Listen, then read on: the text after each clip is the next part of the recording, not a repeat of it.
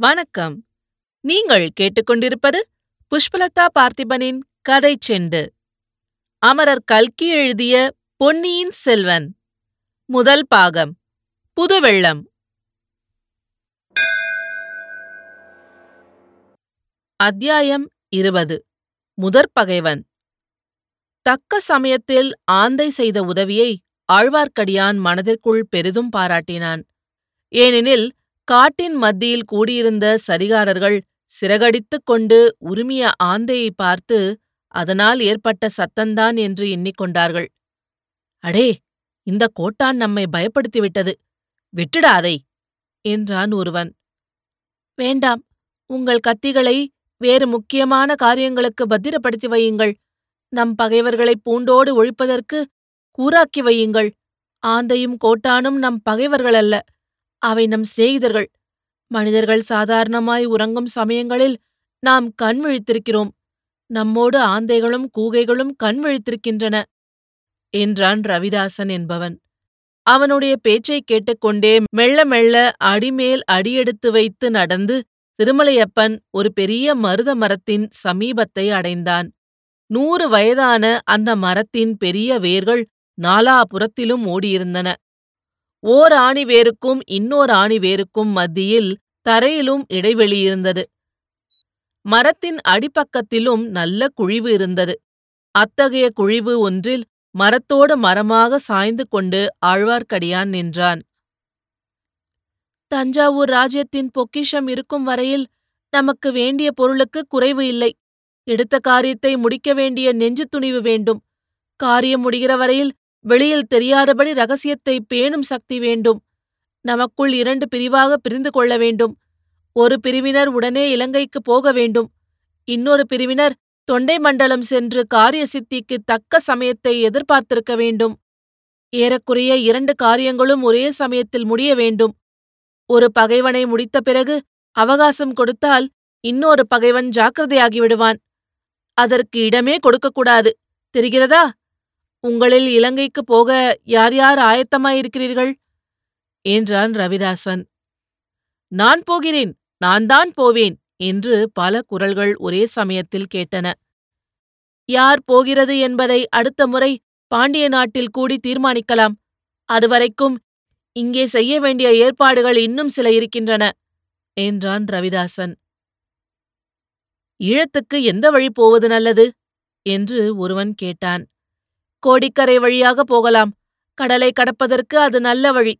ஆனால் இங்கிருந்து கோடிக்கரை வரையில் செல்வது கடினம். நெடியிலும் பகைவர்கள் ஆங்காங்கே ஒற்றர்கள். ஆகையால் சேதுவுக்கு சென்று அங்கே கடலை தாண்டி மாதோட்டத்துக்கருகில் இறங்குவதுதான் நல்லது. இலங்கை போகிறவர்கள் சமயத்தில் படகு வலிக்கவும் கட்டுமரம் தள்ளவும் கடலில் நீந்தவும் தெரிந்தவர்களாயிருக்க வேண்டும். இங்கே யாருக்கு நீந்த தெரியும்? எனக்கு தெரியும் எனக்கு தெரியும். என்ற குரல்கள் எழுந்தன. முதலில் இலங்கை மன்னன் மகிந்தனைக் கண்டு பேசிவிட்டு பிறகு காரியத்தில் இறங்க வேண்டும். ஆகையால் ஈழத்துக்குப் போகிறவர்களில் ஒருவருக்காவது சிங்கள மொழி தெரிந்திருக்க வேண்டும். ஆ நமது சோமன் சாம்பவன் இன்னும் வந்து சேரவில்லையே. யாராவது அவனை இன்றைக்கு பார்த்தீர்களா? இதோ வந்து கொண்டிருக்கிறேன். என்று ஆழ்வார்க்கடியானுக்கு மிக்க சமீபத்திலிருந்து ஒரு குரல் கேட்டது. அடியான் மேலும் மரத்தோடு மரமாக ஒட்டி கொண்டான். அடடா இந்த பாழும் உடம்பு இப்படி பெருத்து விட்டது எவ்வளவு சங்கடமாயிருக்கிறது புதிதாக இரண்டு பேர் அக்கூட்டத்தில் வந்து சேர்ந்து கொண்டார்கள். ஆழ்வார்க்கடியான் தன் முகத்தில் ஒரு சிறு பகுதியை மட்டுமே மரத்துக்கு வெளியே நீட்டி எட்டி பார்த்தான். புதிதாக வந்தவர்கள் இருவரும் கொள்ளிடக்கரையில் அரச மரத்தடியில் சந்தித்து பேசியவர்கள்தான் என்று தெரிந்து கொண்டான். புது மனிதர்களைக் கண்டதும் ரவிதாசன் வாருங்கள் வாருங்கள். ஒருவேளை ஏதாவது உங்களுக்கு ஆபத்து வந்துவிட்டதோ வராமலே இருந்து விடுவீர்களோ என்று பயந்தேன். எங்கிருந்து எந்த வழியாக வந்தீர்கள்? என்றான். கொள்ளிடக்கரையோடு வந்தோம். வழியில் ஒரு கூட்டம் நரிகள் வளைத்து கொண்டன. நரிகளிடம் சிக்காமல் தப்பித்து வருவதற்கு நேரமாகிவிட்டது என்றான் சோமன் சாம்பவன். புலிக்கும் சிங்கத்துக்கும் பயப்பட்டால் பொருள் உண்டு. நரிக்கு பயப்படுகிறவர்களால் என்ன காரியத்தை சாதித்துவிட முடியும்? என்றான் அந்த கூட்டத்துக்கு முன்னமே வந்திருந்தவர்களில் ஒருவன். அப்படி சொல்லாதே அப்பனே சிங்கம் புலியை காட்டிலும் நரி பொல்லாதது. ஏனெனில் சிங்கமும் புலியும் தனித்தனியே பாய்ந்து வரும் விரோதிகள். அவற்றோடு சண்டையிட்டு சமாளிக்கலாம். ஆனால் நரிகளோ கூட்டம் கூட்டமாக வருகின்றன. ஆகையால் அவற்றுக்கு பலம் அதிகம். சோழ நாட்டு நரிகள் பெருங்கூட்டமாக வந்ததினால்தானே நம் ஒப்பற்ற மன்னாதி மன்னன் தோற்கவும் உயிர் துறக்கவும் நேர்ந்தது. இல்லாவிட்டால் அவ்விதம் நேர்ந்திருக்குமா? அந்த நரிக்குளத்தை அடியோடு அழிப்போம் பூண்டோடு நாசம் செய்வோம் என்று ஆங்காரத்துடன் கூவினான் சோமன் சாம்பவன். இதோ அதற்கு வேண்டிய உபகரணங்கள் என்று ரவிதாசன் பொன் நாணயங்களின் குவியலை சுட்டிக்காட்டினான். சோமன் சாம்பவன் நாணயங்கள் சிலவற்றை கையில் எடுத்து பார்த்துவிட்டு ஆ ஒரு பக்கம் புலி இன்னொரு பக்கம் பனை என்று சொன்னான். சோழனுடைய பொன் பழுவேட்டரையருடைய முத்திரை. நான் சொன்னது சொன்னபடி நிறைவேற்றிவிட்டேன்.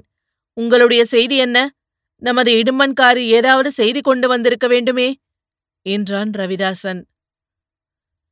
ஆம் கொண்டு வந்திருக்கிறார். கேளுங்கள் அவரே சொல்லுவார். இடுமன்காரி சொல்லத் தொடங்கினான். தங்கள் கட்டளைப்படியே சம்புவரையர் மாளிகையில் பணியாளாக நான் அமர்ந்து வேலை பார்த்து வருகிறேன். அதனுடைய பலன் நேற்றிரவுதான் சித்தித்தது. நேற்று சம்புவரையர் மாளிகையில் ஒரு பெரிய விருந்து நடந்தது. பெரிய பழுவேட்டரையர் வணங்காமுடி முனையரையர் மழப்பாடி மழுவரையர் முதலிய பலர் வந்திருந்தார்கள். குறவை கூத்தும் வேலநாட்டமும் நடைபெற்றன. வேலநாட்டமாடிய தேவராளனுக்கு சன்னதம் வந்து குறி சொன்னான். அவன் சொன்னது நம்முடைய நோக்கத்துக்கு அனுசரணையாகவே இருந்தது. பழுவேட்டரையருடன் வந்த மூடு பல்லக்கில் அவருடைய இளையராணி வந்திருப்பதாக எல்லாரும் எண்ணியிருந்தார்கள். சுந்தர சோழ மகாராஜாவுக்கு உடல் நலம் சரியாயில்லை என்றும் அதிக நாள் உயிரோடு இருக்க மாட்டார் என்றும் பழுவேட்டரையர் தெரிவித்தார். எல்லாருமாக சேர்ந்து அடுத்தபடி பட்டத்துக்கு வரவேண்டியவர் ஆரித்த கரிகாலர் அல்ல மதுராந்தக தேவர் என்று முடிவு செய்தார்கள். ஆனால் மதுராந்தக தேவர் இதற்கு சம்மதிப்பாரா என்று சிலர் கேட்டார்கள். அவர் வாயினாலேயே அதற்கு மறுமொழி கூறச் செய்கிறேன் என்று சொல்லி பழுவேட்டரையர் மூடு பல்லக்கின் திரையை திறந்தார்.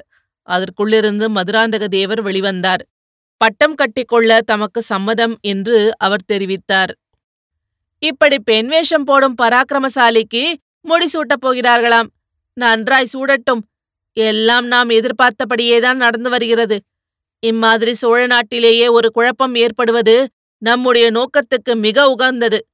எது நேர்ந்தாலும் என்ன நடந்தாலும் நம்மை யாரும் சந்தேகிக்க மாட்டார்கள் அல்லவா? இடுமன்காரி மிக முக்கியமான செய்தி கொண்டு வந்திருக்கிறீர். ஆனால் இதெல்லாம் எப்படி தெரிந்து கொண்டீர்? இதற்கு சந்தர்ப்பம் எப்படி வாய்த்தது? என்று கேட்டான் ரவிதாசன். நடுராத்திரியில் அவர்கள் சபை கூடியபோது வேறு யாரும் அருகில் வராதபடி பார்த்து கொள்ள என்னை காவலுக்கு அமர்த்தியிருந்தார்கள். காவல் புரிந்து கொண்டே என் காதுகளையும் கண்களையும் உபயோகப்படுத்திக் கொண்டிருந்தேன். அப்படி உபயோகப்படுத்தியதில் வேறேதாவது தெரிந்ததா? தெரிந்தது. அந்த நள்ளிரவு கூட்டத்தில் நடந்ததையெல்லாம் இன்னொரு வேற்று மனிதன் கோட்டை மதில் சுவர் மேலிருந்து கவனித்துக் கொண்டிருந்தான். ஆஹா அவன் யார்? முன்குடுமி வைத்திருந்த ஒரு வைஷ்ணவன். ஆஹா அவன்தானா? அப்படி நான் நினைத்தேன். அவனை நீர் என்ன செய்தீர்? சம்புவரையரிடம் பிடித்துக் கொடுக்கவில்லையா? இல்லை ஒருவேளை அவன் நம்மவனாய் இருக்கலாம் என்று நினைத்து விட்டேன் நீங்களே அனுப்பி வைத்தீர்களோ என்று எண்ணினேன். பெரிய பிசகு செய்துவிட்டீர். அவன் நம்மவன் அல்ல கட்டையாய் குட்டையாயிருப்பான். சண்டைக்காரன் பெயர் திருமலையப்பன் ஆழ்வார்க்கடியான் என்று சொல்லிக் கொள்வான் அவனேதான் நான் செய்த பிசகை இன்று மத்தியானம் நானே உணர்ந்து கொண்டேன். அவன் நம்மாள் அல்லவென்று தெரிந்தது. அதை எப்படி அறிந்தீர்? நேற்றிரவு கந்தமாறனின் பாலிய நண்பன் ஒருவனும் கடம்பூர் மாளிகைக்கு வந்திருந்தான். அவனுக்கும் பழுவேட்டரையர் கூட்டத்துக்கும் சம்பந்தம் ஒன்றும் இல்லை என்று தெரிந்தது. அவன் அங்கேயே மூலையில் படுத்து நிம்மதியாக தூங்கினான். இன்று காலையில் சின்ன எஜமானர் தம் சிநேகிதனை கொண்டுவிட கொள்ளிடக்கரை வரையில் வந்தார். அவர் வரப்போவதை அறிந்து அவர் முன்னால் அடிக்கடி நான் போய் நின்றேன். என்னையும் வரச் சொன்னார். அவர் கொள்ளிடத்தின் வடகரையோடு திரும்பிவிட்டார். என்னை தென்கரைக்கு வந்து அவ்வாலிபனுக்கு ஒரு குதிரை சம்பாதித்து கொடுத்துவிட்டு திரும்பும்படி சொன்னார். அங்கிருந்து குழந்தைக்குப் போய் என் அத்தையை பார்த்துவிட்டு வருவதாக சொல்லிவிட்டு வந்தேன். அதனால்தான் சந்தேகத்துக்கு இடமின்றி இங்கே வர முடிந்தது சரிதான் சரிதான். அந்த வீர வைஷ்ணவனைப் பற்றி எவ்விதம் தெரிந்து கொண்டீர்? கொள்ளிடத்தில் படகு புறப்படும் சமயத்துக்கு அந்த வீர வைஷ்ணவன் வந்து படகில் ஏறிக்கொண்டான். அவன் கந்தமாறனின் சிநேகிதனோடு பேசிய சில காரமான வார்த்தைகளிலிருந்து எனக்கு சிறிது சந்தேகம் உரித்தது அவனும் நம்மை சேர்ந்தவனோ என்று. மேலும் கொள்ளிடத்தின் தென்கரையில் அவன் எனக்காக காத்து கொண்டிருந்ததாக தோன்றியது. நம்முடைய அந்தரங்க சமிஞ்ஞையை செய்து காட்டினேன். ஆனால் அவன் புரிந்து கொள்ளவில்லை. அதன்படி அவன் நம்மவன் அல்ல என்று தீர்மானித்தேன். நீர் செய்தது பெரும் பிசகு. முன்பின் தெரியாதவர்களிடம் நம் சமிஞ்ஞையை செய்து காட்டக்கூடாது. நண்பர்களே இதை கேளுங்கள். நம்முடைய காரியம் காஞ்சிபுரத்தில் இருக்கிறது. இலங்கையிலும் இருக்கிறது. இந்த இரண்டு இடங்களிலும் நம்முடைய பரம விரோதிகள் இருக்கிறார்கள். ஆனால் அவர்கள் இரண்டு பேரையும் காட்டிலும் நம்முடைய கொடிய விரோதி முதன்மையான விரோதி ஆழ்வார்க்கடியான் என்று பொய்ப்பெயர் பூண்டு திரியும் திருமலையப்பன்தான் அவன் நம்மையும் நம் நோக்கத்தையும் அடியோடு நாசம் செய்யக்கூடியவன். நமக்கெல்லாம் இணையில்லாத தலைவியாக உள்ள தேவியை அவன் கொண்டு போக பார்க்கிறவன்.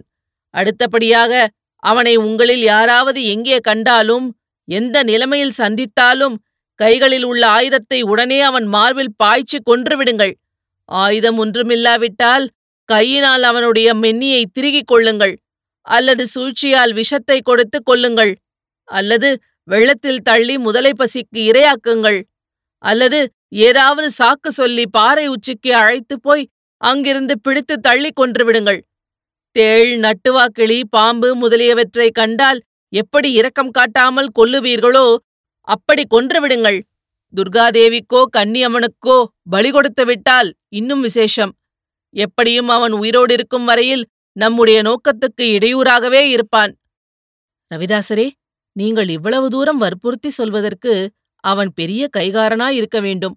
அப்படிப்பட்டவன் யார்? யாரா? அவன் பயங்கர ஆற்றல் படைத்த ஒற்றன். யாருடைய ஒற்றன்? எனக்கே அது வெகுகாலம் சந்தேகமாதான் இருந்தது. சுந்தர சோழரின் ஒற்றனோ ஆதித்த கரிகாலனின் ஒற்றனோ என்று சந்தேகப்பட்டேன். இல்லை என்று கண்டேன்.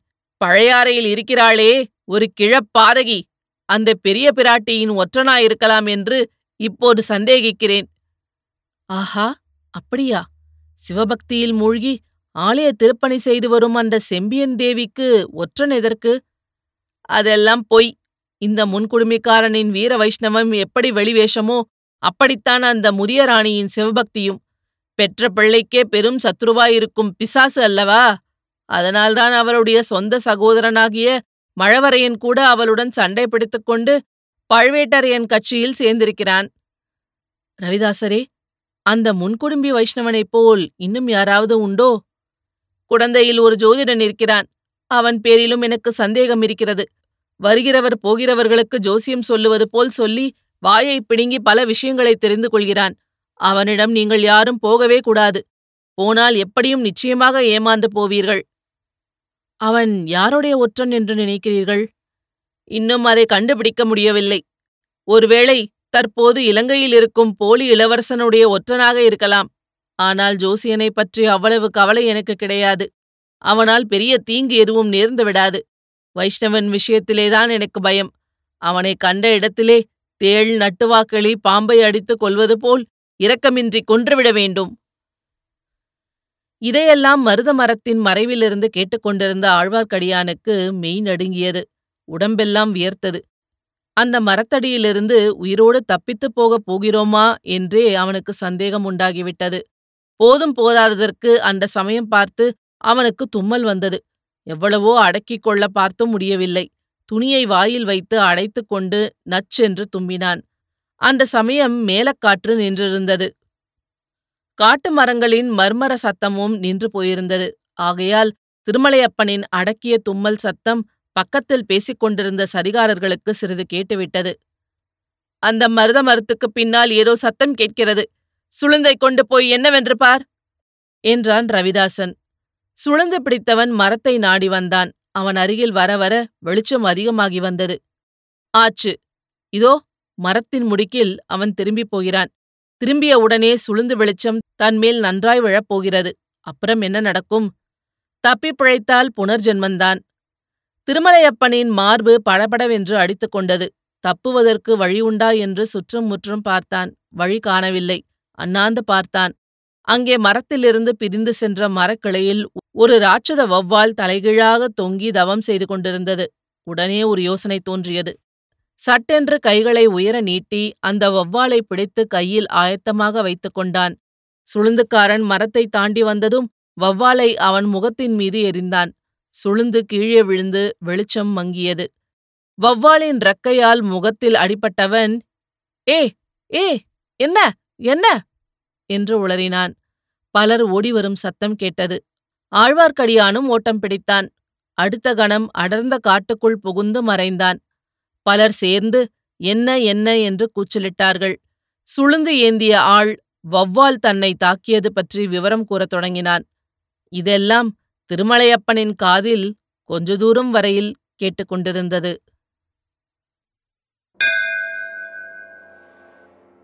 இத்துடன் இந்த அத்தியாயம் முடிவடைகிறது. மீண்டும் அடுத்த அத்தியாயத்தில் சந்திப்போம்.